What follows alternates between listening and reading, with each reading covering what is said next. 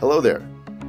I know that life pulls you in a million directions and you've got so much to deal with, but thank you so much for taking time out of your day to spend with us here on Price of Pain Podcast. This episode is a really special one because I think it epitomizes what my original concept for this podcast was, which is just an open conversation. We do talk a bit about science in this episode, but I think we got to something that's much more important, which is perspective. We get the perspective of a brilliant researcher and follow the cycle of how our perspective shapes our interests, and our interests guide our research. And then what we find in our research, in turn, refines our perspective. And that cyclical nature really comes out in this talk, and I think you're going to love it.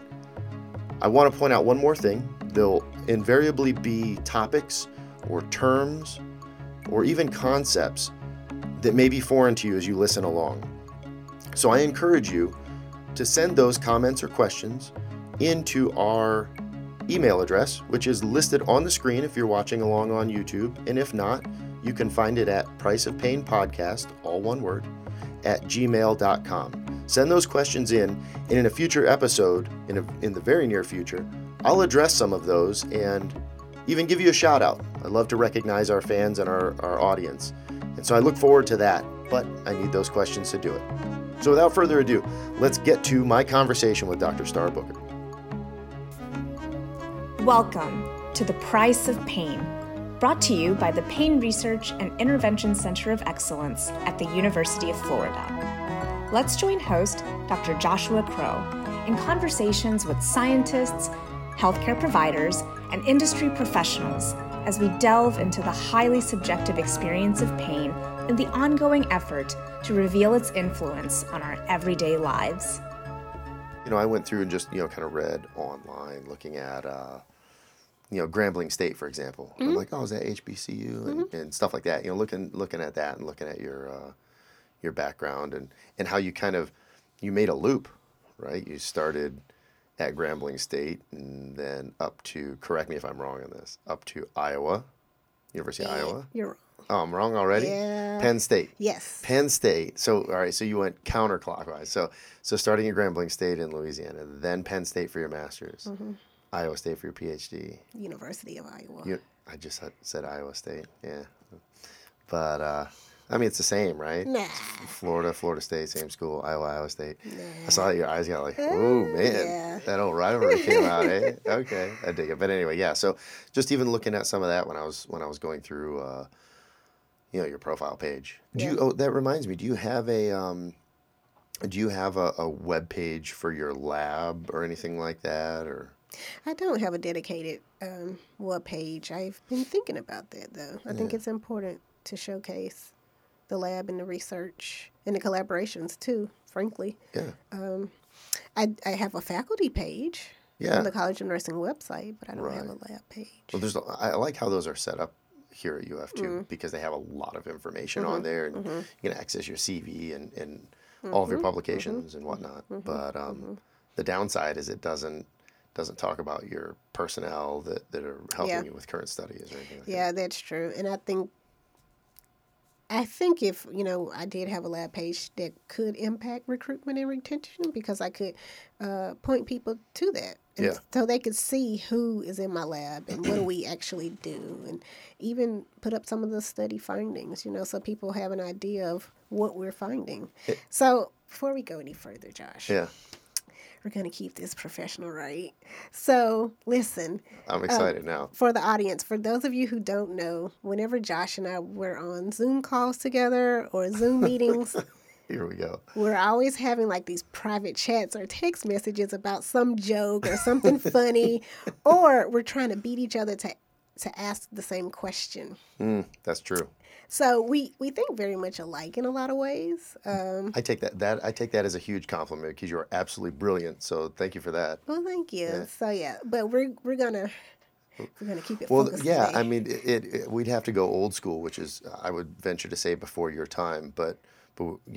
If we were, since there's no side chat in the Zoom call right now, I would actually have to pass you notes, like right. So since we can't really do that, we'll we'll keep it as professional as possible. Yeah, no, we can. This is fun. Yeah, I do like your idea about the webpage, and it kind of reminds me even, remember the meeting that we had that was kind of the impetus for this podcast back at the beginning of 2020 before COVID really set in and changed everything. But we were talking price wide about what we can do in the coming year, and that was my big, I don't want to say it was my contribution to the meeting, but that was a point that I wanted to make, is that there's this wall, it seems like, between the general population and academia. Yeah. We're pretty darn good about communicating amongst ourselves. Oh, absolutely. With publications and conferences and this and that, but there's it's almost like the blood-brain barrier, right? It's like the social version of the blood-brain barrier. There's just stuff that doesn't make it out to the public. Yeah. There's definitely a translation of research to the community. Yeah, yeah. And the other gap is the translation to policy. So we focused a lot on translating to practice, but sometimes even practice doesn't make it to the community or to policy, or it just takes a long time to get to policy. Well, yeah, and so I guess indirectly it seems like the community or the population, however you want to think of it, benefits from our work. I have that conversation all the time. My girlfriend's a physician, so when we're introducing ourselves to new people or whatnot, and they ask what we do, and well, she's the real doctor, right? But there's that perception. But then we're always quick to kind of circle around. It's like, well, without our kind of doctors, without PhDs, then there's nothing to put in the textbook to teach those doctors how to be doctors, right? Yeah. But but even when it comes to like patients and whatnot, the fruits of our labor and our benefit to society is indirect. Maybe not even secondary, but tertiary in the respect that we, as researchers, conduct our work. We get our results and our findings. That hopefully ends up coming somehow into practice in a clinical setting through doctors and nurses and whatnot. And then the public is the recipient of that. But I think that's the one thing that COVID, not to bring that up twice in the same podcast, everybody's finished with it, but or wants to be anyway. Right. But, that's one of the things that was really highlighted there with a lot of the misinformation going around, is that people don't know how to access our work, even though it's pretty readily available. And one thing, even with being a nurse scientist, so it's so funny you talk about being a real doctor versus, I guess, what we do, right? It's tongue in cheek, but yeah. Yeah, so I was at church yesterday or Sunday, and I had on a mask, and it's monogrammed. It says Dr. Star RN. Okay. And so one of the greeters, she said, "Oh, I like your mask." I said, "Oh, well, thank you." And she said, "Dr. Star." "Oh, okay." She said, "Oh, RN." She said, "I've never seen that." And so she said, "Are you a nurse practitioner?" I said, "No, I'm not a nurse practitioner." And because I was trying to get into church, I didn't stop to explain, well, I have a PhD, which is why you see the doctor, and I'm a nurse scientist, and this is what I do. I do research, right, to improve pain outcomes in older adults. And I think we still have a lot of education to do in terms of what we do as PhDs and how we contribute to making improvements in health. But to your other point about, what were you saying? As far as the relationship with the community. Yeah. Yeah. One of the things that I really try to do with my work is try to build in points of practical application. So even in the study design, I'm always thinking about how can this impact practice, or how can this change practice, or, what would a nurse need to do in practice in terms of how do we measure movement-evoked pain, or how do we just assess pain in older adults? So I'm always thinking about the clinical application piece to my research, because I want my research to be easily translated into practice. Yeah. So, even, for example, the pain scales that we use, right? So I use, I don't know if I can say this, I don't think it's copyrighted, but I use the Defense and Veterans Pain Rating Scale, which is typically used in the VA system. Can you describe that a little bit? So the scale, I would call it kind of it's a multi-graphic numeric descriptive scale.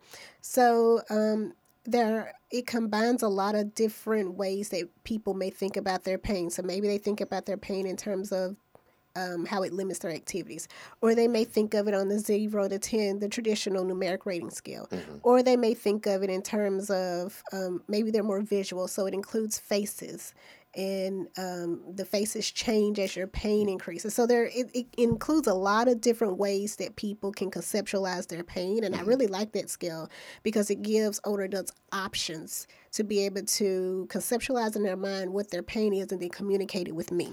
Well, yeah, and I like that. I've seen that and I don't know if that particular scale uses illustrations mm-hmm. for the faces or mm-hmm. if it's actual images, but it's illustrations. Yeah, but you know, like the squinty eyes, right, like oh, you know, I'm in pain mm-hmm. or oh, I'm sad from you know. Yeah. I do like that, particularly with older adults. Now, in previous episodes, we've talked about how pain is so subjective and everybody experiences it differently. Mm-hmm. But with older adults or you know, chronic pain in general, maybe I shouldn't even limit it to that population. You get so accustomed to the pain that you feel, not that it necessarily goes away, but mm-hmm. you know, you adapt and right. you modify your mm-hmm. behavior and mm-hmm. all that. And so, yeah, I think that's a really important point because how the pain affects you may go beyond mm-hmm. how it hurts mm-hmm. into more, well, it doesn't allow me to do this, right. or it's a, you know, it's a burden. It's just a weight on yeah. me all the time. Mm-hmm. Mm-hmm. Yeah, I like that. It really, it helps to kind of shine a light on all the facets of the right, pain experience. Absolutely, yeah. Mm-hmm. And it's just easier for people to look at a scale that they have options, right? You know, most people are accustomed to the 0 to 10 numeric rating scale, right? Mm-hmm. Mm-hmm. But some people still find it difficult to identify the exact pain rating. You know, they'll say, oh, it's between, you know, a 6 and a 7. But maybe if they have some kind of description for what a 6 may look like, because again, it's subjective, right? Mm-hmm. Then that just kind of helps them be able to say, oh yeah, this is, my pain is a 6 because it X, Y, and Z. Yeah. And so that's kind of one way that I try to incorporate kind of like clinical application into my research so that when I write about it, that it can be used by nurses or physicians or even, you know, physical therapists because I want my work to be able to impact not just nursing, but I want it to be able to impact, you know, every facet of healthcare or at least health professionals who would be assessing and managing pain. And so, you know, in some research, you use the 0 to 100 scale. Mm-hmm. 0 being no pain at all, mm-hmm. 100 being the worst pain imaginable. Right. That leaves a lot of room in between. Yeah, yeah. So I try to bring it back down to the patient's level. Okay, so typically in practice, we don't use 0 to 100. We use 0 to 10. See, that's good to know for researchers because now I don't have a clinical degree. Mm-hmm. Right? I'm not a nurse like you are. I'm not a clinical psychologist. So the application of this, I think that's hugely important, and why people like you that kind of straddle that mm-hmm. that boundary between research and clinical practice are so important, because there are some things that we may use because it's easy to analyze statistically or something like that, right? But clinically, it's not used, so mm-hmm. It's not practical, right? And I feel like that is a key component to good translational research. Translational mm-hmm. research is, mm-hmm. is obviously a tier of research that tries to combine some of these things and make it within a couple steps, if not directly mm-hmm. applicable right. in clinical practice, right? Yeah, yeah. I think the other benefit too is on your research teams is including a clinical person. Mm. So whether it's a nurse or PT or someone who has experience in direct patient care. Right, right. So that they bring that clinical, that practical piece to your research, which will help with the translation piece. And, you know, the other thing that I do, typically, if I write a research-related article based on my study or someone else's data, mm-hmm. I try to find a way to also write a clinical-based article. I like that. So how can we help people translate our research into practice so that they don't have to figure it out themselves? Mm-hmm. So we say, okay, based on this research that we've done, this is how it looks in practice, or this is how it could look in practice. Right. So I try to, as I am growing mm-hmm. as a faculty member, right. as a scientist, as a mentor, One of the things that I try to encourage students and other mentees is think about your research in three different realms, right? You have research, practice, mm-hmm. maybe policy or public health or something like that. Mm-hmm. And when you design your research study, try to think of how my findings can be put into a publication for research or a database paper. Mm-hmm. How can my findings be translated into a practice or a clinical paper? And then how can my paper be translated, or how can I develop a policy-based paper? What are some examples of policy-based? Like, how can you give an example either that you have done recently, or fabricate something that makes a good example? But so, how would you take some of your work, yeah. a particular study, yeah. and do that and make it so it applies to those three realms? Because I feel like people understand, that when we talk about clinical, mm-hmm. it's that gap of, well, okay, research has found this, but. Mm-hmm. What does that mean for us? How do we use it? Right. And in pain research, that's huge. Mm-hmm. Then, research is pretty fine because mm-hmm. I would like to think our audience has an idea of that when we publish a paper, mm-hmm. the goal of that is of course to communicate our findings and allow people to integrate that into other studies to take it a step beyond what we did, mm-hmm. Or even maybe just to try to replicate it if it's right. something relatively new. Mm-hmm. I was just having this conversation with my mother yesterday. There's a relatively new finding. Mm-hmm. That's all fine and dandy, but it doesn't mean as much until mm-hmm. somebody else comes along mm-hmm. and replicates it and finds the same thing, right? Yeah. But policy, mm-hmm. I would venture to say that outside of our peers that are listening to mm-hmm. this, people don't know what you mean by policy paper. So if you could break it down just and give an example, if you can. And right, if not, yeah. I don't put you on the spot. But oh, no, it's fine. I'll share what I know and what I do. Okay. That's perfect. That's why you're here. So, one of the issues, though, is that we aren't trained in policy. We, even in our doctoral studies, at least for my doctoral studies, we really don't have a lot of training in policy. Mm-hmm. So I think that makes it difficult for hardcore researchers to really kind of envision what that policy piece would look like. But I'll give an example of a paper that I recently wrote based on my doctoral findings. And so can we put up the first slide?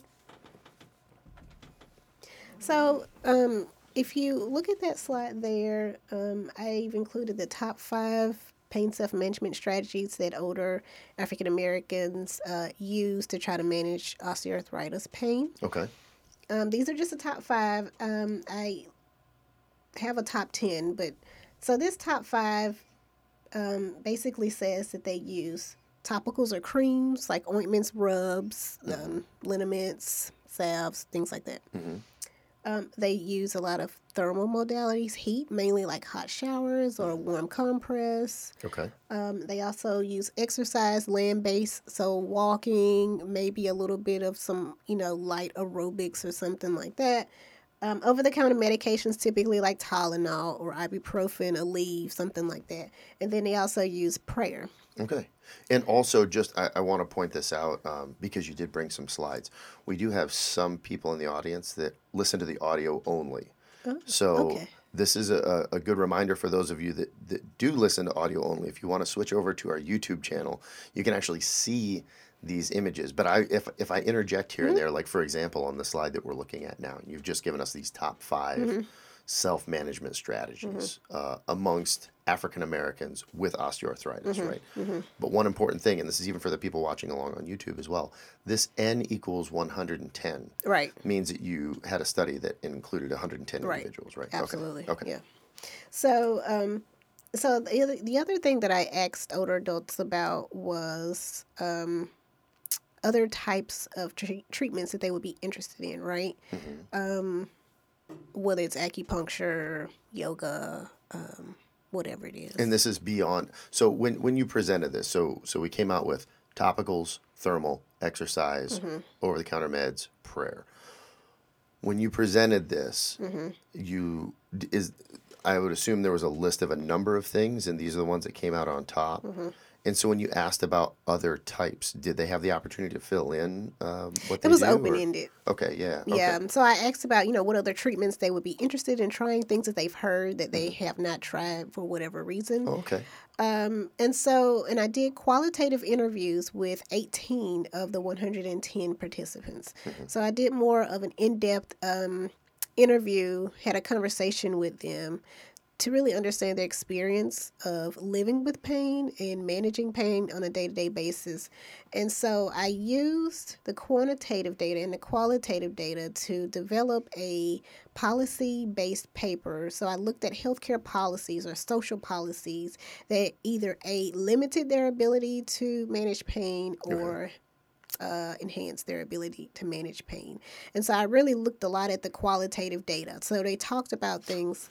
I'm going to interject just really quick, and just due diligence is my role as host, mm-hmm. qualitative versus quantitative. Yes. Because I'm sure there are some people that it sounds really cool, it sounds professional, and that you really know what you're talking about because you do.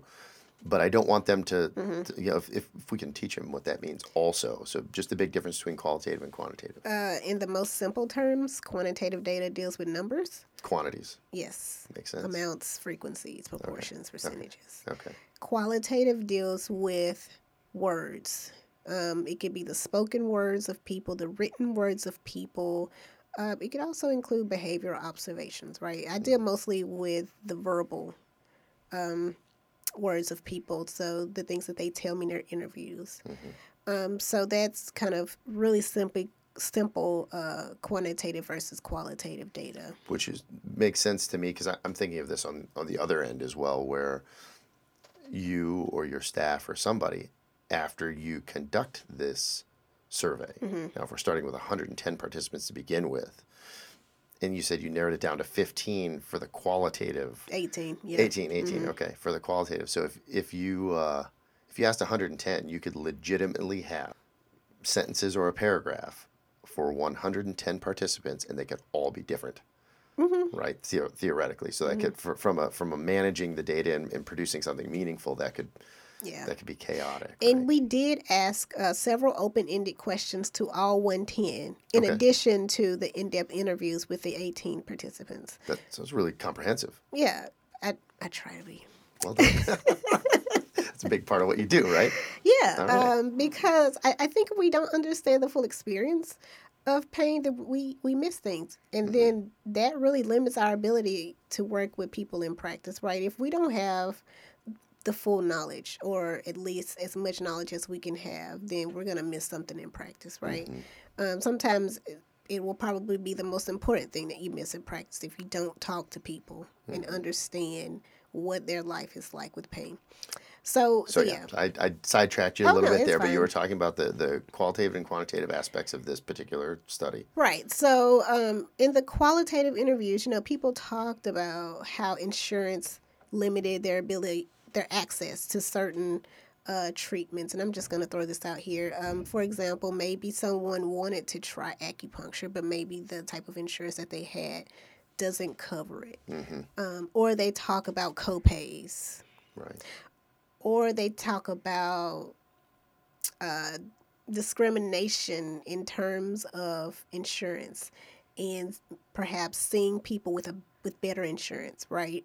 First before they would see them, mm-hmm. even though they're in excruciating pain. So I crafted a policy-based paper based on their qualitative interviews, and I essentially, I wish I would have brought the paper. But essentially, I have 3 different policy exemplars. Okay. So, for example, one exemplar is talking about covering alternative and integrative therapies.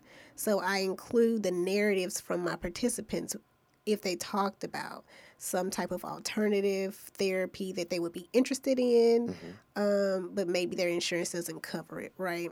So some people talked about fish oil. Okay. And talked about Omega XL, but for people who are on a lower income, sometimes that can even cost. Things like that is very costly. Yeah. But if their insurance would cover that, they would try it. Absolutely. Okay. And whether or not it works or maybe it doesn't, but they at least want the opportunity mm-hmm. to try it. So And so I also looked at changes in, I guess, Louisiana law in terms of Medicare and Medicaid. Okay.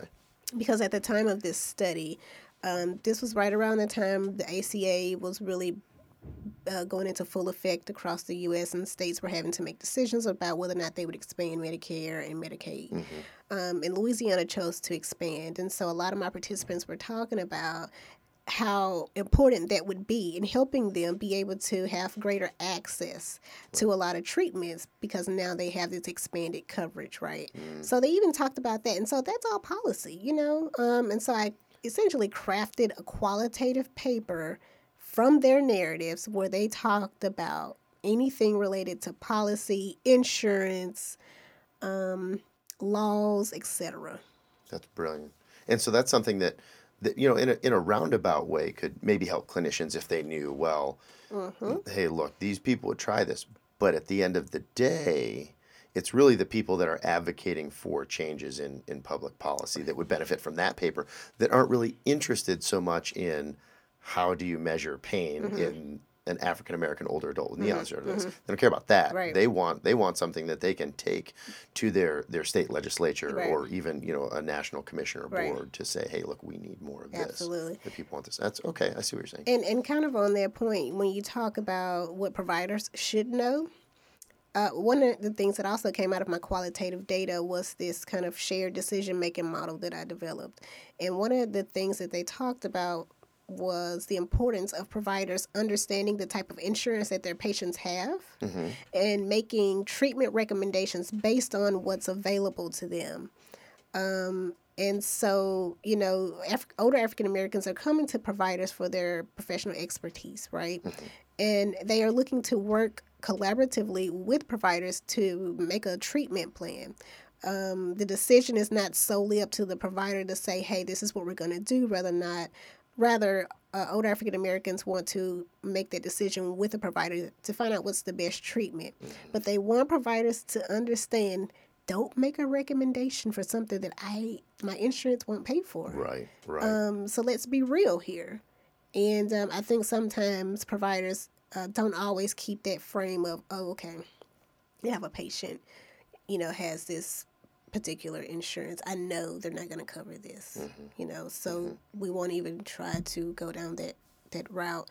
And so I think it's really, really important that we really merge all of these things together in practice. We have to bring in the policy and the advocacy piece in research. Mm-hmm. We should at least kind of have that lens, whether or not that's our ultimate goal or our purpose. We should kind of be thinking long term, like how will my work impact practice, policy, people.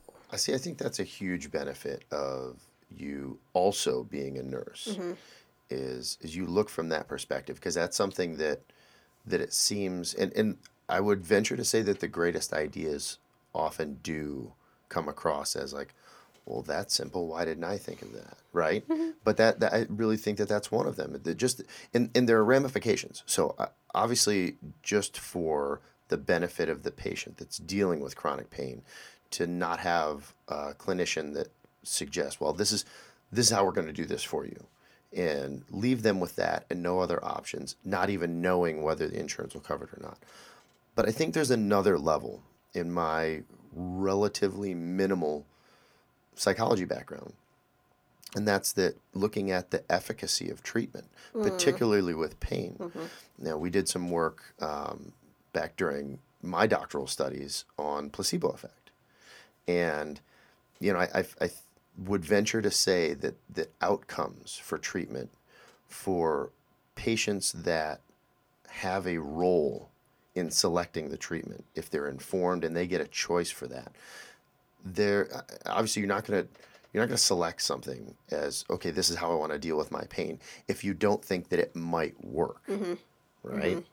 And so just doing that, just that belief that this may work, this may be the thing that reduces or eliminates my pain, increases the likelihood that it will have an effect. It augments mm-hmm. whatever the clinical effect of the treatment is mm-hmm. Through placebo effect. Because we often talk about placebo like, well, it's a sugar pill or, you know, something fake.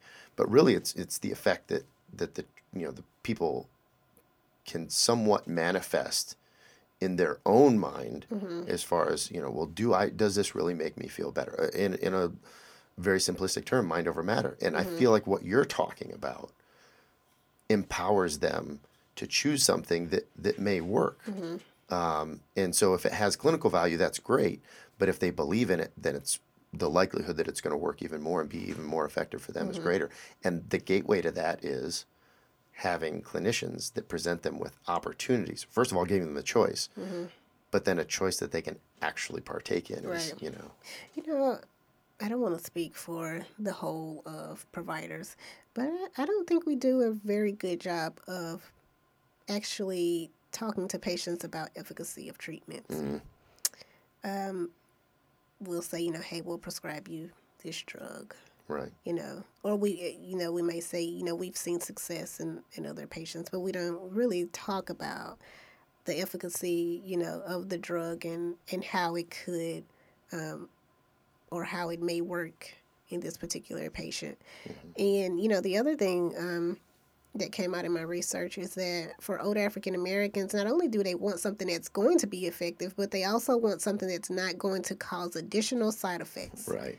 I had one participant who had really severe OA, osteoarthritis, mm-hmm. and she's been on a lot of different medications throughout the years. And, opioids, of course, was one of the offered treatments, right? Mm-hmm. But she decided she was not going to take opioids because she didn't want it. She didn't want the side effects. She didn't want the side effects that it could cause on kidneys, heart, etc. Mm-hmm. And so she just chose not to take opioids. And her physician was really kind of impressed that she had made that informed decision mm-hmm. To not take a particular drug based on how it would affect her. Now, did her physician inform her of those side effects, or did she educate herself on those? I believe she educated herself. Okay. Yeah. Well, and, and I don't know how long ago this was, but I know somebody that was in a pretty bad motorcycle accident, for mm-hmm. example, shattered his ankle. And through the reconstructive process and all that, I mean, it changed everything, mm-hmm. at least in the short term, about his life. He wasn't able to work and whatnot, and he was in a great deal of pain, and he's an active guy, so, like working out in the shop and doing the things he liked to do. He wasn't able to do those things. Now, that's normal for an injury, but then you get this chronic pain condition, right? Mm-hmm. And so looking at, years after this accident, there is a role that the treatment that was prescribed to him, and there are multiple kinds of treatments that were attempted, but those had an effect. So even you talk about, some of the physical effects of, mm-hmm. of opioid, long-term opioid mm-hmm. use. And that's the other thing, at one point we didn't realize how easily it was to lapse into long-term opioid use mm-hmm. or addiction. Mm-hmm. So that's one thing. I guess it's a benefit now that people are more aware of that. But mm-hmm. but even just that. So let's say, for example, I one of the things that I like to do to alleviate stress, or if I'm in pain, to get my mind off it, is go for a drive. Mm. Go for a drive through the countryside.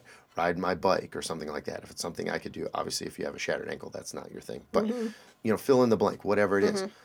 Well, how much of what you're allowed to do or able to do, either physically or legally, is hindered by your treatment. Mm-hmm. If you're on opioids, we not that it's a joke, but you can't operate heavy equipment, right, including mm-hmm. a car. Yeah. But there's plenty that you can't do. It's some of the brain fog that's involved. Yeah. The treatment itself, like you said, it may even have a larger impact on your life mm-hmm. than the actual pain itself. Mm-hmm. Yeah, I think a lot of people think of the major impact of opioids is addiction, right? Mm-hmm. And I think that's another reason why a lot of older adults opt out of using opioids, is because they are worried about dependence and addiction. Mm-hmm. And so, I think that's why older African Americans really want to work within this shared decision-making model, mm-hmm. because they don't want to be prescribed something that's going to cause dependence and addiction on medications. Medications, they have their place, right? They do help. Mm-hmm. But if there are other options, besides certain medications, then that's what people would probably rather or would prefer. Well, and that makes it rough with pain also, right? It's not like you've got a bacteria that we know when we talk about efficacy, mm-hmm. right? You've got a bacteria, you take this antibiotic, and maybe the side effect is that you need to eat more yogurt or something to keep your gut biome safe. But we know that this antibiotic kills this bacteria, and if you take it for 10 days, you're good. Mm-hmm. Pain doesn't work that way. There's not a magic target that you can approach, even with opioids, right? Mm-hmm. I mean, the efficacy of opioids declines over time, even if you take more of them. Yeah. So it's not like the drug goes in there and pushes this magic button that all of a sudden makes the pain go away. Yeah. It might cover your perception of the pain for mm-hmm. a time, right? Mm-hmm. But it gets really complex really quickly. So having those options and putting that, like I said, I feel like it's kind of enabling the patient to have a role in their own, mm-hmm. Their own treatment. I think that's huge. I would agree with that. So this is kind of a funny joke that it's really not a joke. You can't say that the joke's funny before you say it. Well, because what if the crowd doesn't laugh? You're right. Okay, right. So here's something that a participant shared with me that I actually found funny. Okay. There we go. All right. All right. So, when you talked about, medications, I guess, finding that magic target, right? Mm-hmm. I actually had a couple of participants, and both were men, that talked about... I'm already triggered, but go ahead. That talked about taking, let's just say Tylenol. And, maybe you take the Tylenol for a headache, right? Mm-hmm. They found it funny that the Tylenol would help the headache, but it wouldn't help the osteoarthritis. And so I don't want to say what this one particular person said, but basically they said it's a darn shame mm-hmm. that medication knows where to go. Right. And I thought, well, yeah, it does, because depending on the type of pain, where the pain is emanating from, mm-hmm. How the mechanism of action for the medication, it may help your headache, but it may not help your osteoarthritis pain. And so, I think that's the other thing, too, with advocating for yourself is really understanding how the medications work. And as providers, we have to do our due diligence in teaching patients this medication may help with this type of pain, but it may not help with this. Mm-hmm. So when you have this pain, take this. When you have this, take this. And then include other self-management strategies that will help kind of complement. Complement or something. Absolutely, because it all helps with coping, right? It all helps with dealing with pain. Mm-hmm. And so I'll just quickly share my personal story related to chronic pain and opioids. And so in 2015,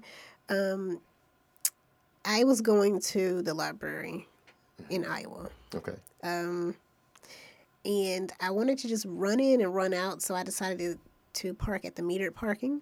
Okay.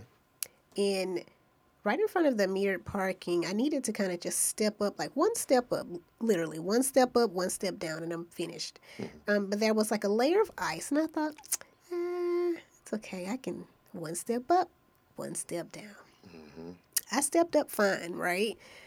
Put my money in the meter.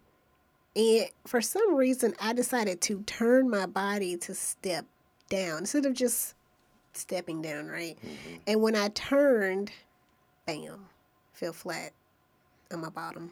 Oh, no. And I break your tailbone? Yeah. Ooh, that's a very unique kind of pain. But I didn't know at the time that that's what happened. Mm-hmm. I knew I had fallen very, very hard. And I remember I was sitting there maybe for like 5 seconds thinking, I hope no one saw me. Right. Yeah, but once that wears off. Right. And then it's like, oh, shoot. The first thought that came to my mind after that was, oh, shoot. And I'm country. So mm-hmm. I said, I had noticed. I said, oh, shoot. I just bust my butt. Right. And I thought, okay, well, I have to get up. I need to go into the library to do this. And then I had a meeting right after that I was trying to get to. And I didn't even go in the library because immediately the pain just was there. And I was like, oh, my gosh, this is pretty intense. But I thought, I have to go meet with a statistician for my dissertation. So I was like, I'm not canceling my meeting. Love that drive. Oh, yeah. Okay. I was trying to get out. Okay. And so I went to the meeting, and the pain was just so intense that even probably 15 minutes later, the pain was so intense that I couldn't sit down, right? Mm. So when I got in my car to drive to the parking garage, I sat kind of like Right. On one side, yeah. You know, which is very uncomfortable. I've been there, yeah. And long story short, you know, I had my PhD proposal meeting coming up. And I knew I'd have to write, which meant sitting down a lot. Mm-hmm. But after I failed, I waited a few days, even before I went to the emergency department. And that was only at the encouragement of my doctoral mentors. They said, I think you should go have that checked out. And in my mind, even though I'm a pain researcher, I'm telling myself, oh, this is going to get better. It's just, you know, the first few days of the inflammation process. You know, mm-hmm. It's going to get better. The pain's going to get better, you know, by the weekend. You know, I should be feeling some better, right? Mm-hmm. No. Yeah. No. So, yeah. I shouldn't laugh. I know that's horrible. Oh, I've broken my tailbone before also. And it's just not. So you know this. I know this pain. Yeah, it's not fun at all. You know, and I was joking with my sister. I was like, I've never had a baby. I said, but this is what I would imagine the pressure mm-hmm. of having to push a baby out mm-hmm. feels like, except we're at the other end. Right. So anyway, well, I've never had a baby either, so I can't comment on that. But, you know, the thing about this, and I guess everybody can guess, is, you know, when you fracture your tailbone, mm-hmm. it's not like they can cast it and right. immobilize yeah. it. And, you know, yeah. you can mm-hmm. sit on a donut. Right. That doesn't really help a whole lot. There's just not much you can do. Yeah, so finally I decided to go to the emergency department. I was really putting it off. I didn't want to go to the emergency department. But a few things happened. So when I went to the emergency department, I decided I would go in as a regular patient. Mm-hmm. No, I didn't tell anyone that I was a nurse. I didn't tell anyone that I was a student in the PhD program in nursing. So little N of one study on your own. Oh, yeah. There. Okay. I do that all the time. Yeah, so do I.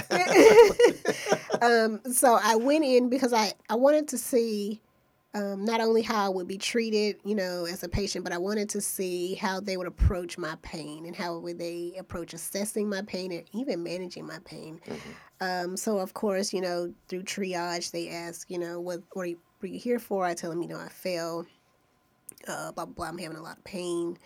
Et cetera, et cetera. Triage nurse doesn't even ask me to rate my pain. Really? And I think, okay, well, all right. Well, maybe this is just part of their process. You know, I've never been to the emergency department as a patient, so I don't know. Mm-hmm. So, yeah, you know, does her usual things. And then, you know, I go back out into the emergency waiting room and wait for them to take me back to an observation room so they can get x-rays and things like that. So once I get back to the observation room, of course, they come in and say, you know, this is the payment that's required. And I think, are you serious? Payment? All right. They just jumped right to it. Right to it. Just right to it. And, you know, of course, I'm already annoyed because I'm in the emergency department and I'm thinking, you're concerned about a payment. And, you know, I don't know if I should be saying this on. Well, I tell you what, we can always cut it out. Yeah. But we won't. Go ahead. I'm kidding. And so they're like, you know, how are you going to pay? And I'm like, well, I don't know. Just here's my debit card. You know, leave me alone. I'm in severe pain, literally. Treat my pain. Right. Yeah. I have the pleasure of working with a nurse practitioner, and, you know, she's very friendly and nice. She comes in, and I think she asks a few questions, but no one ever asks me about my pain. Still? No. So you've been triaged. Uh-huh. Now you're actually seeing the nurse practitioner that's uh-huh. going to prescribe treatment to you, and right. still no one's asked about your pain. Mm-mm. I didn't rate my pain at one time.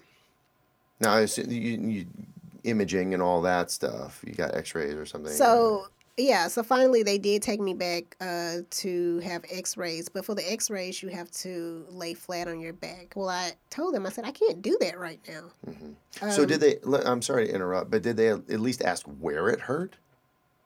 Well, yeah, they knew that during triage because I mentioned, you know, that right. I had fallen. But just not how, they didn't ask how much it hurts. Mm-hmm. Which I think is, you know, this is another interesting thing. I don't want to, just a brief, you know, sidestep here, is we keep seeing all of these data that come out now about, and I'm not saying that these clinicians did this to you, mm-hmm. but all of this information is coming out when we look at even when pain rating is asked for, mm-hmm. or when a patient says, I'm in pain, that's perceived very differently based on the color of their skin. Now, I know that there's a lot right now, and people are inundated with all of these kinds of racial disparities, but there's a really robust finding that mm-hmm. that if you say that, you know, let's say this, that at some point they actually did ask for your pain on a 0 to 10 scale. Yeah. You say, oh, man, like this is... 10. Worst pain imaginable, right? And, not even how has it impacted you, what can't you do, just how much does it hurt. Yeah. You say 10 and I say 10. They're more likely to take me seriously that it's a 10 and, mm-hmm. and not so much you, mm-hmm. without even realizing it. It's not like they're thinking, oh, but they just, for some reason, on the average. Well, that's implicit bias. Yeah. And quite frankly, we probably all have a little bit of that. Cause, you know, sometimes, even with me, I'll say, you know, could you rate your pain 0 to 10? They'll say, oh, yeah, it's an 8. And is it really though? Right, yeah.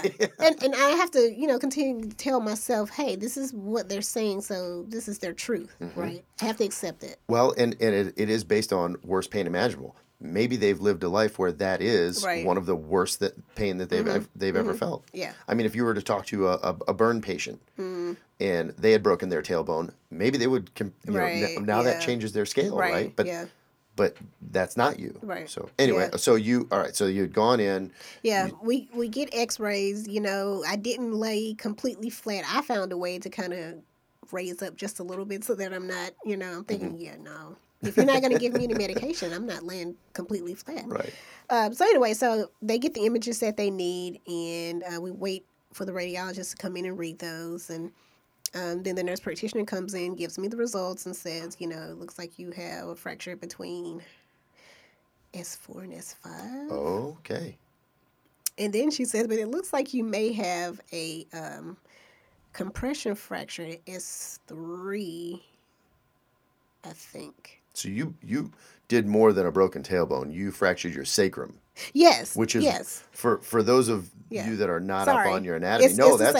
That's more intense. Yeah. Like tailbone is vestigial. It doesn't really do anything for us. Your sacrum, for just to catch everybody up, is the bone that holds basically the two large bones of your pelvis together. It connects that to your spine. So it's kind of a big deal. It's a load-bearing structure and so you had multiple fractures. Josh, I didn't know that. Yeah, it's a big deal.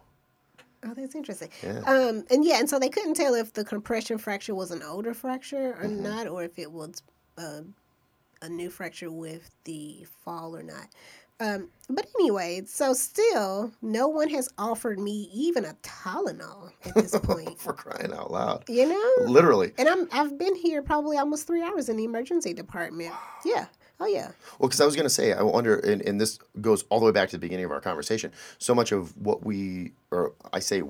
so much of what clinicians do that's different than what we do in research is that you're on a time schedule, right? If you can get somebody in and out and see the next patient that really needs some attention, mm-hmm. then that benefits everybody.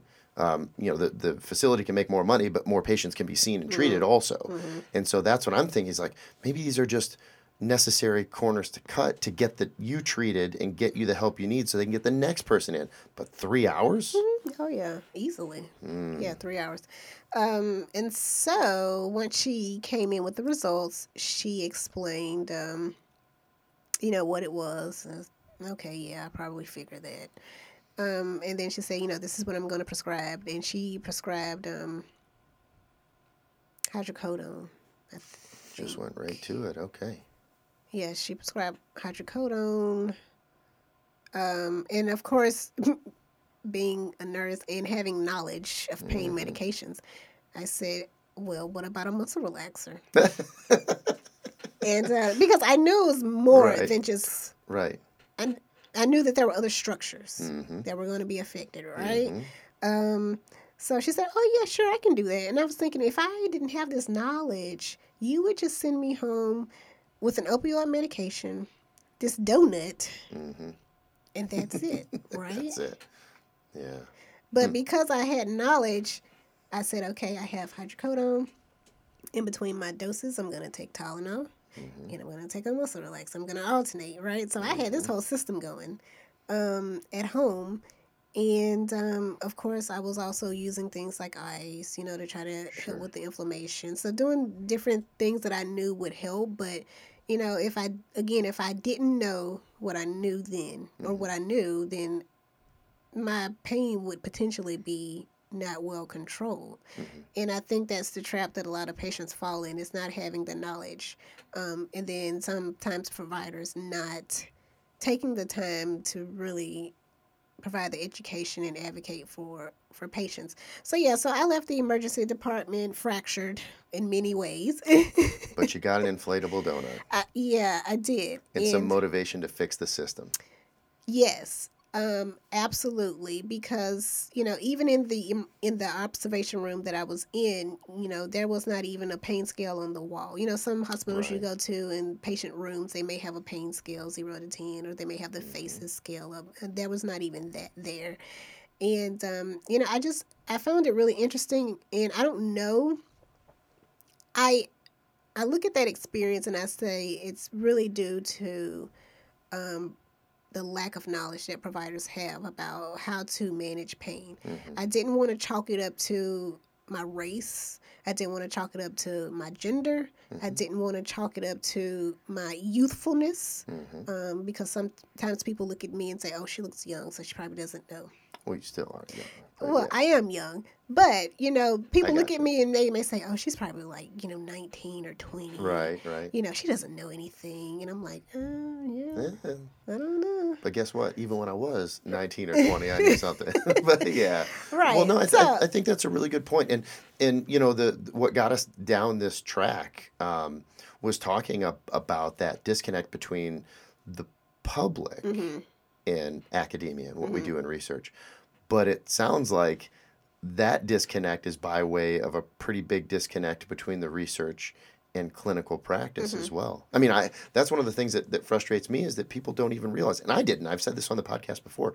I didn't realize the extent to which we could study pain. Mm. You know, we work in a lot of soreness and injury recovery and whatnot throughout mm-hmm. my doctoral studies. And we asked to rate pain. Mm-hmm. But and we'll have on future episodes, we'll talk about some of the actual assessments that we mm-hmm. use to induce and rate, you know, and ask to rate pain. But yeah, I didn't know about any of that. But the difference in how people perceive pain, that's not really any, you know, we have, say, for example, if we were running a study that mm-hmm. had 18 to 35-year-olds, younger people, we're talking about acute pain. Mm-hmm. But this applies to acute pain also, that everybody doesn't experience it the same way. Right. Yeah. You know, a broken sacrum is not the same for everyone. Yeah. And so, you know, there's that's what I wanted to do with mm-hmm. this podcast. And I think you've done a phenomenal job. We never even really got a chance to get to talking about your at least current interest partially in movement to vote pain. So what that means is that you have to come back on, because we've got a lot to talk about in your work. All right. Well, can I share one more image? Please. Okay. Please. So let's put up. But while you're thinking of that, I do want to point out and thank you for shedding a light on some things that I would venture to say that many of the people mm-hmm. listening mm-hmm. will instantly identify with in their own experience with pain, mm-hmm. without a doubt. And those that haven't really been in a situation, and those blessed few that haven't had to deal with, mm-hmm. whether it be an injury or dealing with chronic pain, mm-hmm. I think after hearing what you've said, they'll go, oh, wow, that really is something that when and if I'm ever in that situation, I don't want to deal with, or I want to be enabled to help, you know, make a decision on my treatment. That's something that affects so many people. And hopefully the system will be better too. Right. You know, that's one of my goals as a nurse scientist, is to enhance and improve, you know, the knowledge of nurses mm-hmm. and being able to, you know, really accurately assess pain, and then, you know, finding multiple ways to help patients manage pain. Yeah. So can you put up slide 4? Okay, Josh, we're going to play a quick game. Oh, okay. I'm excited. So should I describe what we're looking at really quick for those that are just listening before we play the game, or do you want to play the game first and then describe it? I'll describe it really quickly. Okay. So what you see here are pain intensity ratings for African Americans with osteoarthritis pain and white Americans with osteoarthritis pain. And this was during a chair rise activity. Okay. So they had to stand from a high chair and sit to a low chair. Okay. And they had to do that unassisted. So they couldn't use their arms or anything to help push up. So they got up from a high chair and then sat down into a low chair. Yeah. Okay. Yeah. So seated to standing to lower sit seated. To stand. Okay. Mm-hmm. Okay. So so I assessed pain, or I asked about pain intensity, 0 to 10, before they stood, and then during, and then after when they sat down. Okay. And they're all going from the high to low. Yes. Okay. This is high to low. Okay. All right. So tell me, what do you notice about the pain intensity patterns? So what I want to do is describe what I'm looking at also. So on the graph that we're looking at, for those of you that are listening in, along the left, along the vertical axis, we've got that 0 to 10 scale that you were discussing.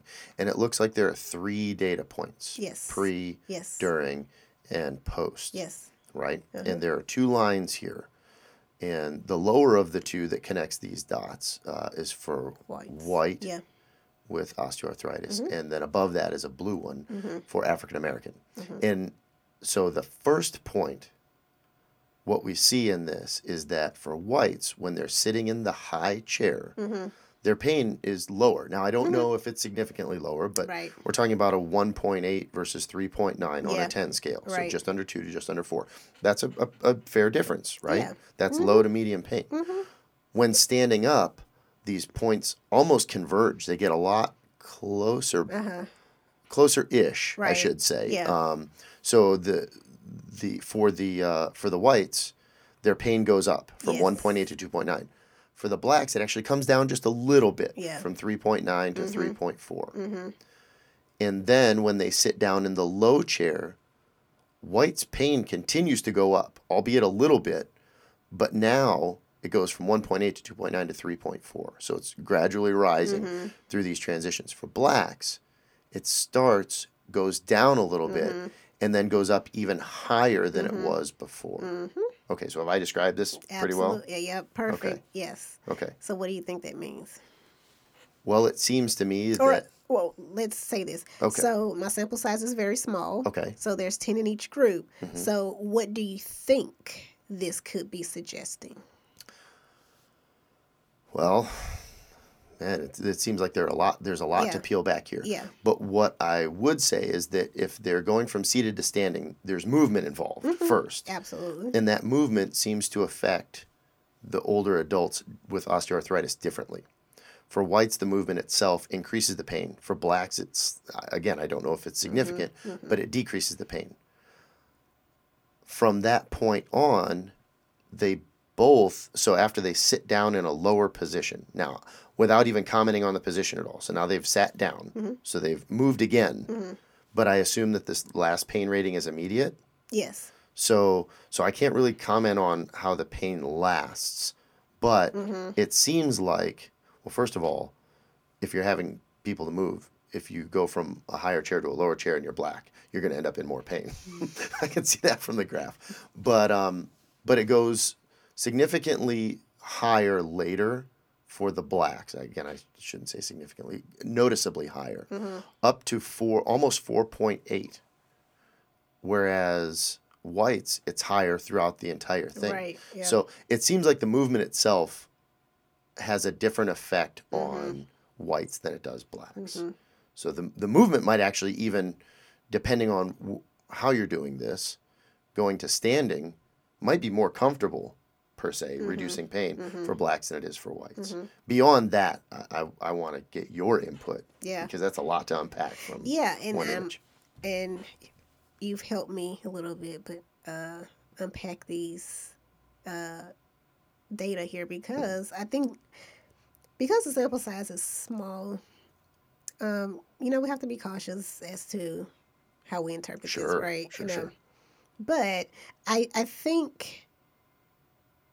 I think there's a lot here for us to understand about the intensity patterns of, or the racial differences in intensity patterns. Sure. And so, you know, you talk about you can't really tell if it's statistically significant, but, you know, clinically significant it probably is. Very meaningful, right? And one thing from start to finish, even though they come close in the standing position, the African Americans are experiencing more pain. Yeah. So even so, for African Americans, older African Americans, their baseline is already higher, right?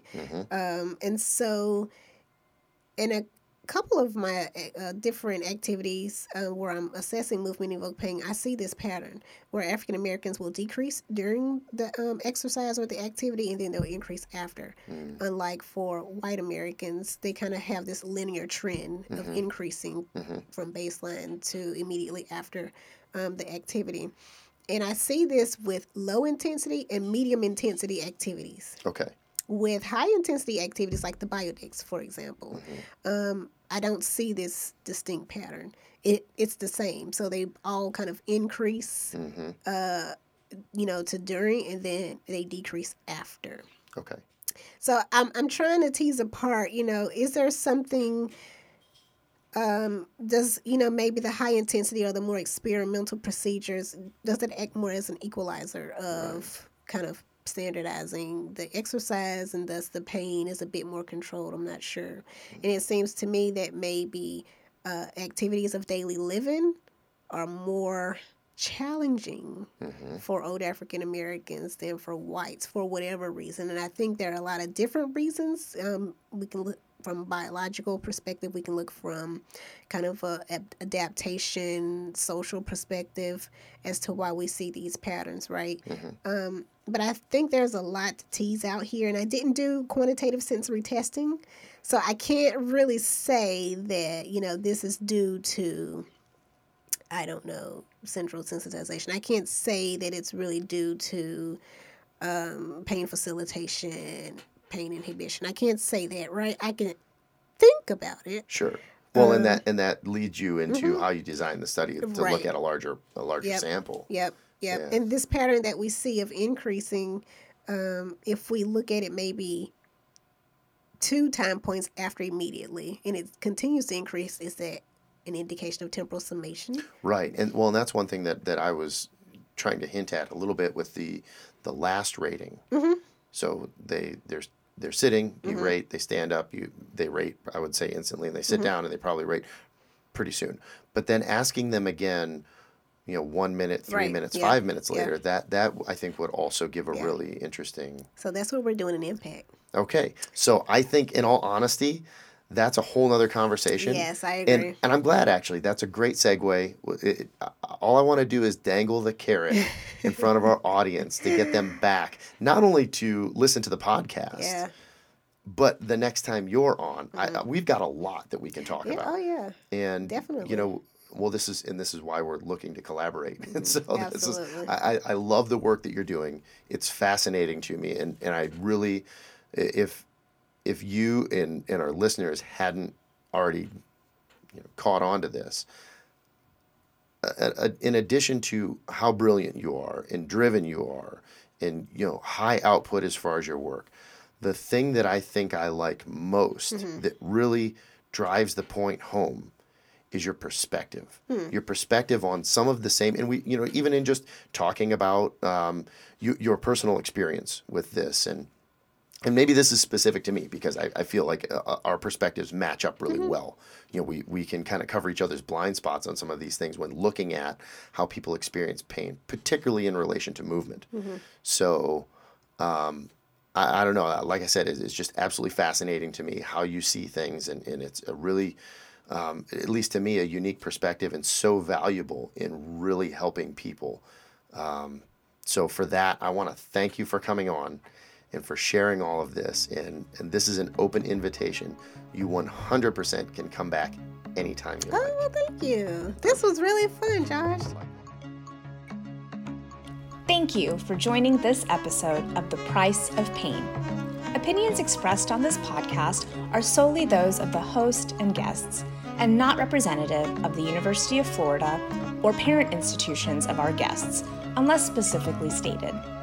You can find more information about Price on the World Wide Web at price.ctsi.ufl.edu. And keep up with our researchers on social media by searching Facebook for UF Price, by following @UF_pain on Twitter, and Price of Pain Podcast, all one word, on Instagram. I just really look forward to the next time where we can talk even more about this study you have going on. So I do want to say the name of the study because it'll kind of set us up. Now, people won't be able to find this, if I may, and I have to look at my notes here because I want to get it right. Okay. There are some of the best acronyms and initialisms that Price, of course it's in the name, that Price uses. So I want to make sure. So it's investigating movement-evoked pain in osteoarthritic conditions. So IMPACT. Yes. All right. IMPACT. So we're going to leave that as the teaser for, we should make that the post-credit scene, right? Like they do in the movies. Yeah. That's a teaser to get people back for the next one. Yeah. But hopefully, and so this is the sequel. Yeah, right?